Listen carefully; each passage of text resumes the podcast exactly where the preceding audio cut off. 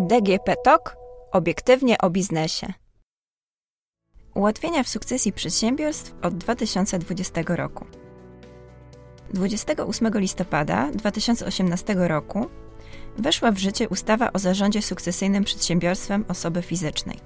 Nie rozwiązała ona jednak wszystkich problemów związanych z sukcesją przedsiębiorstw.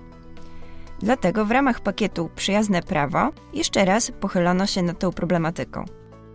Zawarte w ramach tego pakietu zmiany ułatwiające sukcesję przedsiębiorstw zaczną obowiązywać od 1 stycznia 2020 roku.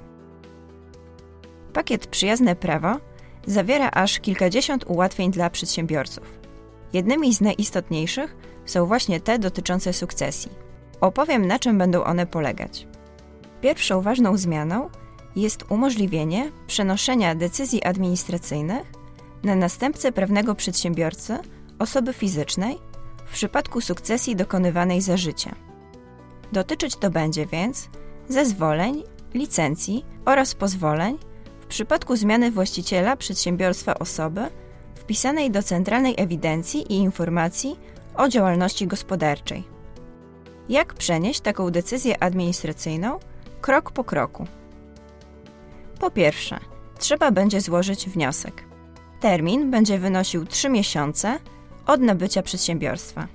Należy także przedstawić dowody potwierdzające spełnienie przez nabywcę wymagań do wydania decyzji oraz złożyć oświadczenie o akceptacji przez nabywcę obowiązków wynikających z decyzji.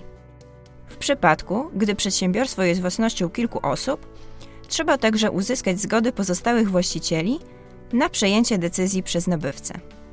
Zmiana ta rozwiązuje problem, z jakim dotychczas mierzyli się przedsiębiorcy, a więc braku możliwości korzystania z decyzji administracyjnych związanych z prowadzeniem przedsiębiorstwa.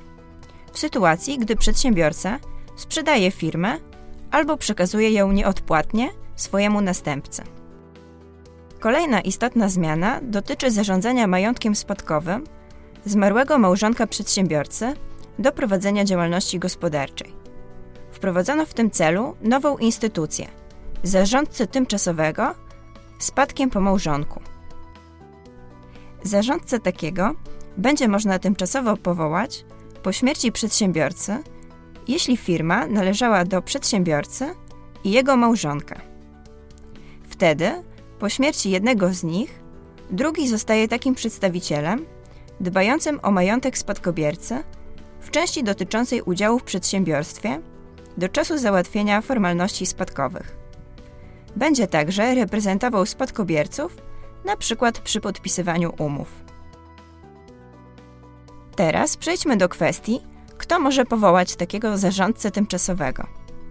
Są to małżonek spadkodawcy, czyli przedsiębiorca, spadkobierca, który przyjął spadek, albo zapisobierca windykacyjny, który przyjął zapis windykacyjny obejmujący udział małżonka w przedsiębiorstwie.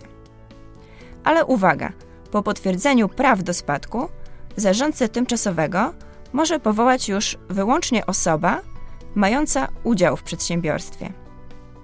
Takie powołanie wymaga zgody osób, którym łącznie przysługuje udział w przedsiębiorstwie.